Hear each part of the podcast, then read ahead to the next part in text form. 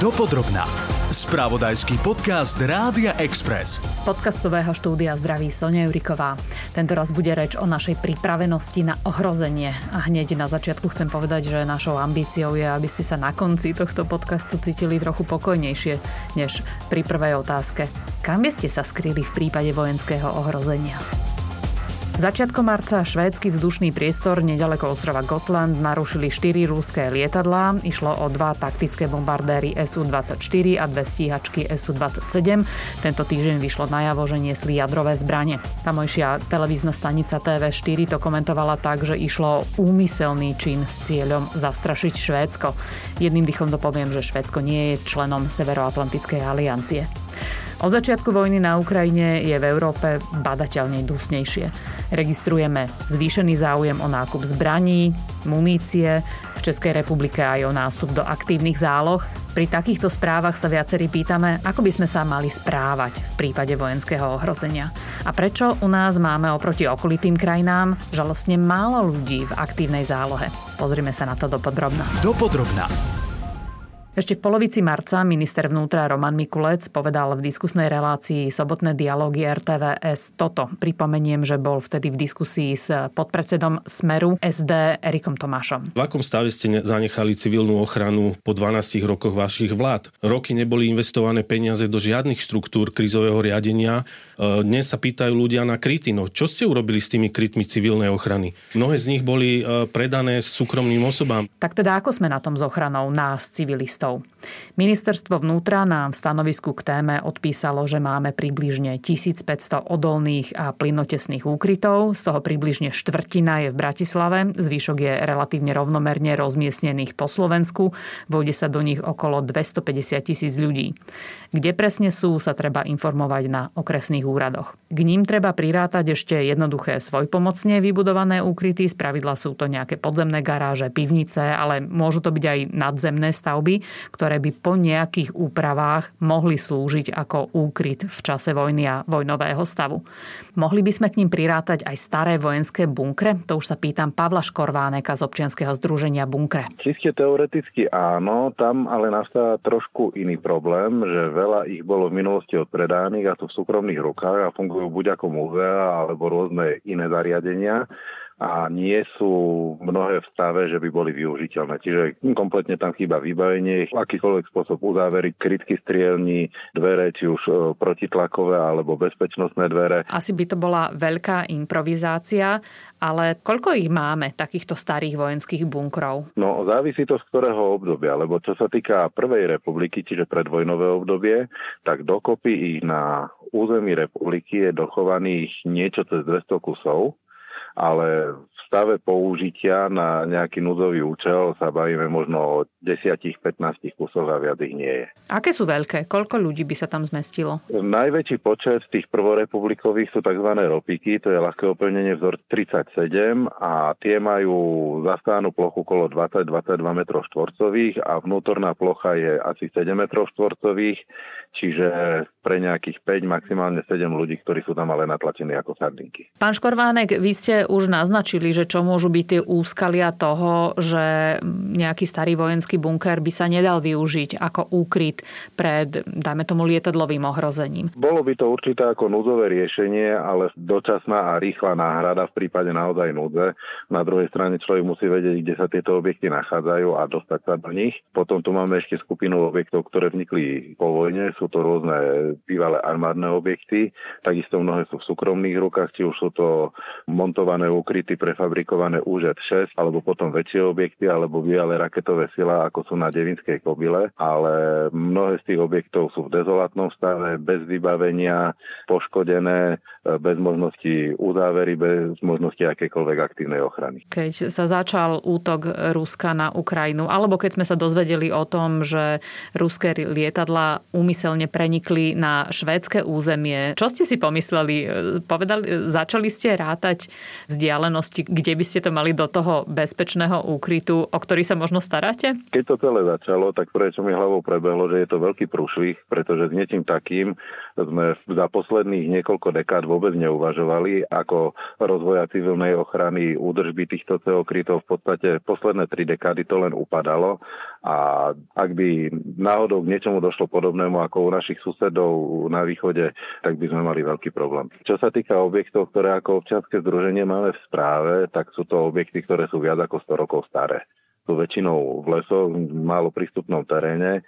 Mnohé z nich sú buď zatopené, alebo majú zasypané a zavalené vstupy a sú na tak neprístupných miestach, že v reálnom čase sa do nich bezpečne dostať je fakticky nemožné. Toľko Pavol Škorvánek z občianskeho združenia Bunkre. Ako prežiť v mimoriadných podmienkach, a to nielen v lese, ale aj v meste. A dá sa to nacvičiť? Na to sa Martin Čavajda pýtal lektora kurzov prežitia Patrika Žitníka z ARM Training. O čo majú ľudia najviac záujem? Teda čoho sa najviac boja, na čo sa chcú hlavne pripraviť na tých vašich kurzoch? sú také tri oblasti, ktoré my riešime a na všetky tri je veľký náraz. Prvá oblasť je hľadiska bezpečnosti, to znamená zabezpečením domu alebo nejaké opatrenia proti vykradnutiu aut alebo iných záležitostí v rámci toho svojho okolia a tam súvisia aj vlastne kurzy, ktoré sa týkajú osobnej ochrany so zbraňou. Teda ľudia oveľa častejšie chodia na strelecké kurzy a oveľa častejšie majú záujem o získanie zbrojného preukazu. Druhá oblasť je, že sa chcú naučiť, ako sa správať, keď nemajú zdroje potravín, alebo keď sú v lese, tak akým spôsobom vlastne vybudovať prístrašok alebo prežiť v tom lese ako takom. Čo najviac ľudí zaujíma na týchto kurzoch? Zameral by som sa skôr asi na tú druhú a tretiu oblasť, ktorú ste spomínali, to prežitie. Veľa ľudí sa už nevie orientovať eh, bez akýkoľvek technických prostriedkov. Potom sú to veci, ako využívať liečivé rastliny, ako si urobiť prístrašok, ako zapaliť oheň bez zápalok, alebo upraviť vodu tak, aby sa dala piť, teda aby bola konzumovateľná. A všetky tieto záležitosti zvykať si na tú nepohodu a vydržať v tom lese nejakých 3 až 5 dní s tým, že potom sa dostanú z toho problém buď teda do civilizácie, alebo potom je to druhá možnosť, že by tam e, nejakú chvíľu vydržali. A hlavne vedeli sa, aj keby boli doma, tak vedeli využiť tie zručnosti z hľadiska toho, že je nejaký nedostatok, tak by vedeli vlastne sa postarať o tú rodinu doma. A ako takéto výcviky vôbec prebiehajú? Ich úlohou je naozaj len prežiť, e, dá sa povedať, v tej divočine? Tie kurzy máme rozdiel na také akože 4 levely. Každý level trvá približne 3 dní, ale samozrejme, pokiaľ niekto nemá istotu vo svojej schopnosti, tak môže prísť len na jednodňový výcvik, teda 24 hodín, kde vlastne dostane len tie základné informácie. Ale pokiaľ niekto niekto príde v rámci toho levelu na trojdňovku, sa naučí ten človek zapalovať oheň, naučí sa filtrovať tú vodu, naučí sa orientovať, naučí sa hľadať zdroje, liečivé rastliny, stravu samozrejme, ktorá je bežne dostupná v prírode.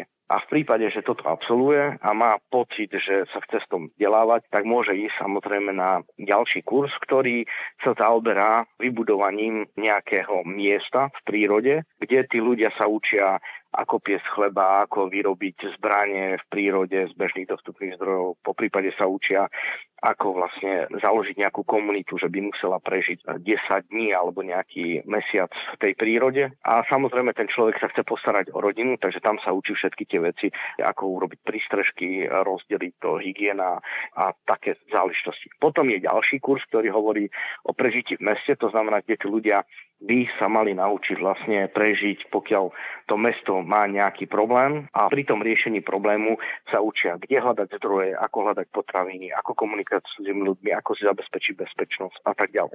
No a potom je štvrtý kurz, kde tí ľudia naozaj, ktorých to baví a majú na to, lebo nie všetci to zvládnu, tak vlastne idú na 3 dní do lesa s tým, že dostanú jeden vož a 4 zápal. A samozrejme tie zápalky musia potom vrátiť, tie zápalky majú len ako bezpečnosť. Sú ľudia, ktorí e, sa tomu venujú a hovoria si prepari, alebo ľudia, ktorí sa pripravujú ako keby na nejaké zhoršenie ekonomickej situácie alebo na tie zhoršené podmienky. A tí prídu špeciálne, lebo sa chcú dozvedieť určitú oblasť toho kurzu. Ale potom sú ľudia, ktorí vyhľadávajú situácie, kedy sami musia seba konfrontovať s tými nehostinnými podmienkami, respektíve keby sa niečo stalo, aby som mal aspoň ten základ a vedel ho zvládnuť. Potom sú samozrejme ľudia, ktorí vyložene povedia, že áno, toto vyhľadávam, pretože som turista a také veci sa mi stávajú. Zabudil som minule v lese, musel som tam prespať, nevedel som, ako to urobiť. Môj kamarát je dodnes zdravotne postihnutý, lebo sa toto stalo a chcem sa vyvarovať tejto situácii. V kurzoch sebaobrany sa vraví, že chvaty sa dajú naučiť za pár minút, ale to, čo je skutočne ťažké a dôležité, je tá psychická príprava a odolnosť. Ako je to s prípravou na takú krízovú situáciu u vás? Ja hovorím, že každý kurz, ktorý človek absolvuje alebo keď príde a učí sa, venuje sa tomu, tak ho v to posilí nie len len v rámci zručnosti a fyzickej prípravy, ale aj mentálne, pretože nie je dôležité, koľko technik viete v bojovom umení, ale je dôležité, koľkokrát ich zopakujete. To isté platí pre kurzy prežitia alebo pre iné kurzy. To znamená, že keď ten človek príde do lesa a naučí sa zakladať oheň bez zápaly a potom to nepoužíva, tak je mu to na nič. To nemusí urobiť, môže zlyhať. Ale keď chodí do lesa pravidelne a potom, čo sa naučil, to opakuje a už to používa, tak potom tá jeho psychika je úplne iná nastavená, pretože pre niekoho situácia môže byť krízová, ale pre druhého to nie je ako keby krízové, pretože to hravo zvládne. Pre neho je to len zložitejšia lebo už predtým to zažil. Mňa zaujal najviac ten kurz prežitia v meste. Na čo všetko vlastne ľudí pripravujete? Myslím tým hlavne tie prvé kroky po vyhlásení poplachu, ak sa to tak dá nazvať je určitá naivná predstava, alebo vlastne určité mýty sú, ktoré hovoria o tom, ako by ľudia mali reagovať.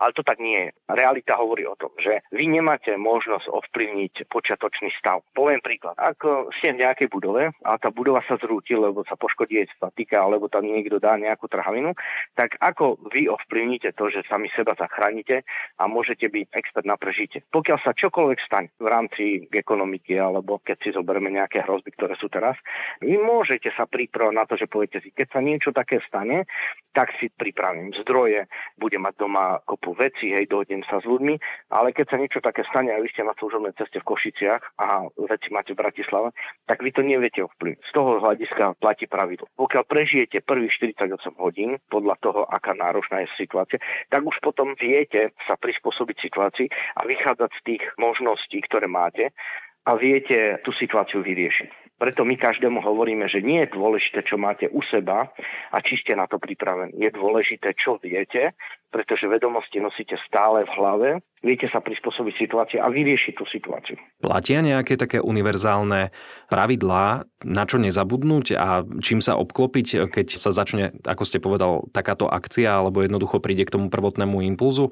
E, je jasné, že keď som doma, tak mám určitý balík potravín, ktoré, s ktorými vydržím 2-3 týždne. Myslím si, že ľudia na dedinách to bežne poznajú a akceptujú to a majú to. Ľudia v meste sa spoliehajú na to, že obchody sú otvorené, takže to možno nemusia mať. Druhá zásada je, že mať u seba vždycky peniaze v hotovosti. To znamená nespoliehať sa na kartu. Je jedno, že či niekto má veľa alebo málo peňazí, ale určitý ten základ by som mal mať. Ďalšia vec je, že my učíme ľudí, aby napríklad v aute mali kompletnú výbavu na prežitie. To znamená, znamená, že e, keď sa pozrite do môjho auta, tak tam je veľká lekárnička, ktorá je naplnená všetkými potrebnými vecami a plus tam mám vždycky topánky, prší pláž, nejakú vodu, mám tam vož, samozrejme veci na prežitie dole sa celku pončo a samozrejme náhradné oblečenie. Základ zoberiem batoh a môžem ísť. A nosím to stále v aute. To nie je to, že mám nejakú evakuačnú batožinu doma pripravenú, lebo ak ja budem doma a niečo stane, tak budem mať čas na zbalenie. To znamená, že vždycky tú situáciu viem roznať. Ale keď som na služobnej ceste a niečo sa stane, tak tam musím okamžite reagovať a tým pádom to mám u seba. Takže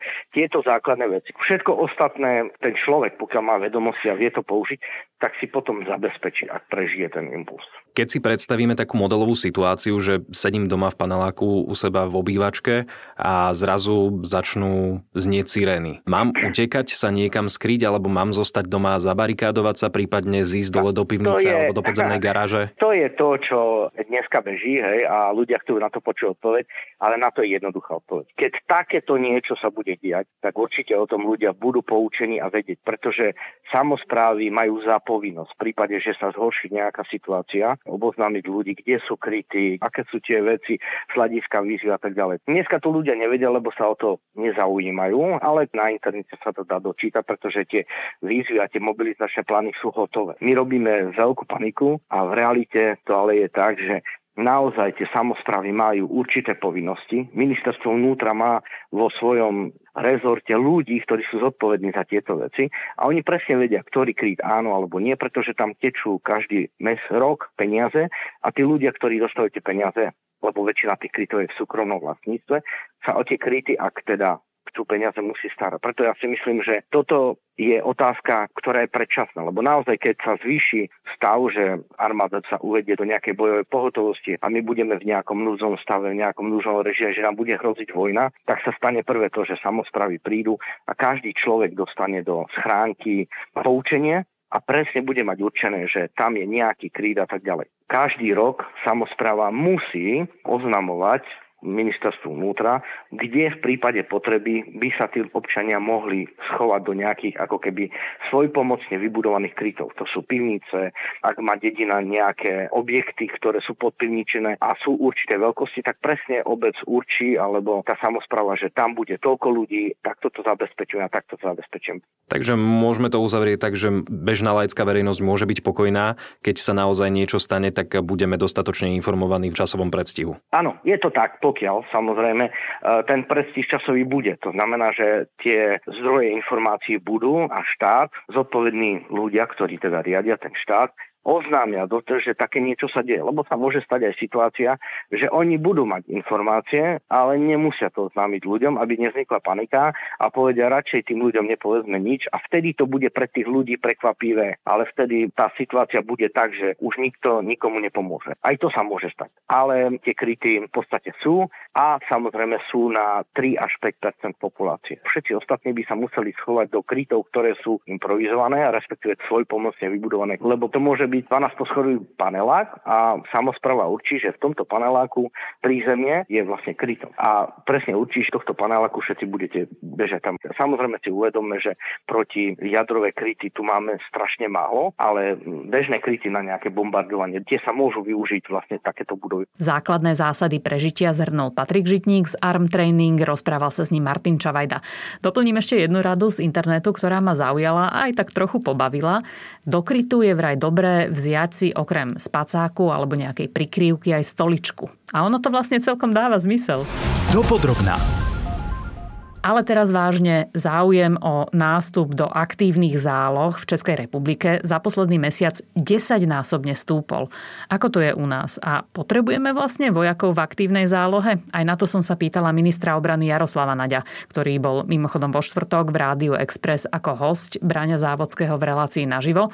Ale najprv ma zaujímalo, či sa mu teda podarilo zatraktívniť aktívne zálohy tak, ako to mal v pláne po nástupe do funkcie? Z hľadiska výsledkov nám to nejde dobre, pretože ešte sme neurobili ten zásadný krok, ktorý sa aktuálne finalizuje a to je zmena legislatívy, ktorá je potrebná v tomto zmysle a môžem s veľkou radosťou potvrdiť, že do konca tohto roku, verím už aj v Národnej rade to bude schválené a budeme mať schválený nový zákon, ktorý bude riešiť e, aktívne zálohy a tým pádom e, to tak otvoríme verejnosti, ako to máme napríklad v Českej republike, aby sme jednoducho výrazným spôsobom navýšili možnosť pre občanov Slovenskej republiky byť v aktívnych zálohách. Keď sa hovorí o aktívnych zálohách, väčšinou sa to porovnáva s počtom vojakov. Iba zosumarizujem tie čísla, my ich máme 18 tisíc a nejakých 200 záložákov, Česi majú 35 tisíc hruba ľudí v rezorte v armáde a majú nejakých 3500 aktívnych zálohách záložníkov už momentálne, čo už hovoríme, u nás je to nejaké 1% v Českej republike je to 10%.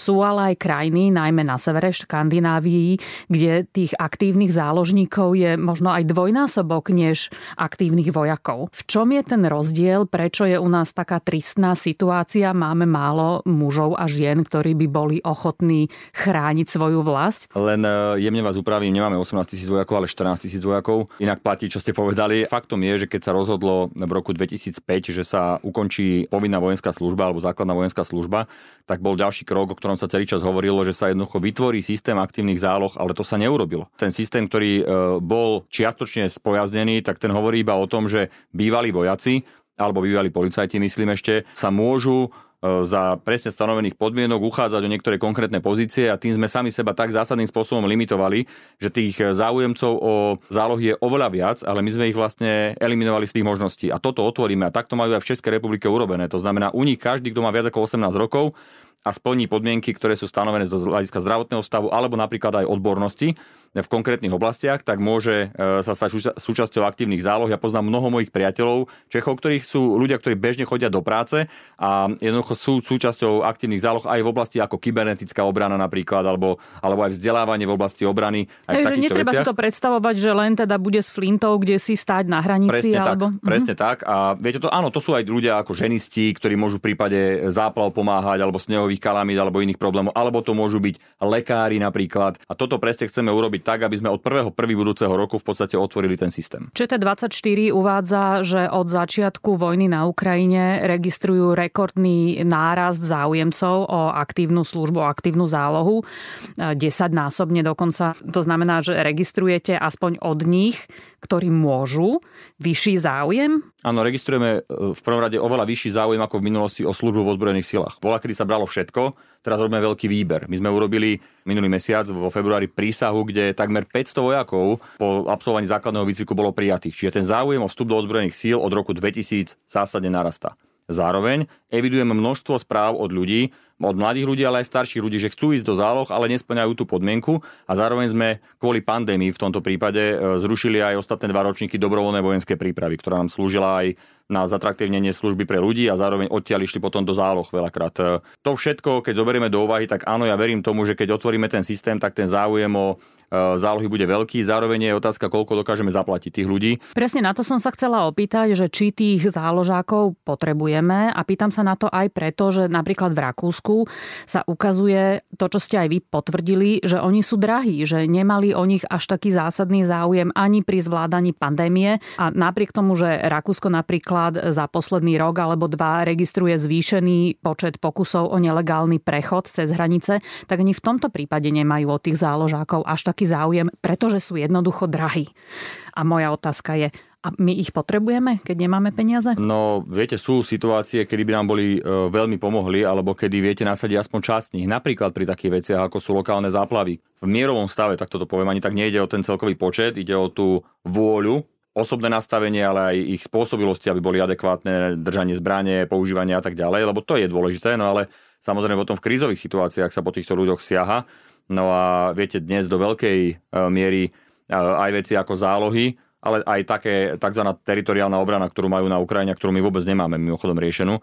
E, to sú presne veci, ktoré viete využiť a ktoré sú zásadne dôležité. Čiže nebavme sa ani o tom, či to viete použiť v mierovom čase, ale musíte byť pripravená. Keď chcete mier, pripravujte sa na vojnu. Myslím, že tak to povedalo už dávno niekto veľmi známy. Mhm, pán minister, posledná otázka. E, na Slovensku registrujeme zvýšený záujem o kúpu zbraní. A keď vieme, že tých aktívnych záložákov, ktorí by tú zbraň aj reálne vedeli bezpečne použiť na obranu, nemáme veľa, znepokojuje vás to? A nie len zvýšený počet záujemcov o zbrane, ale aj zvýšený počet nakupovania e, munície, ale je to presne rovnaká situácia prakticky v celej Európe. Čiže áno, keď sa, vždy keď sa ako keby zhorší bezpečnostná situácia, tak na to ľudia reagujú tak, že sa zásobujú alebo pripravujú aj na tú úplne najhoršiu alternatívu. E, nie je to veľmi pozitívny znak. Zároveň je veľmi dôležité, aby tie orgány, ktoré e, umožňujú ľuďom e, držať zbraň alebo vlastniť zbraň, aby naozaj dali veľký dôraz na to, že komu tú zbraň dávajú. Viete, aj v parlamente má kade kto zbrojný preukaz a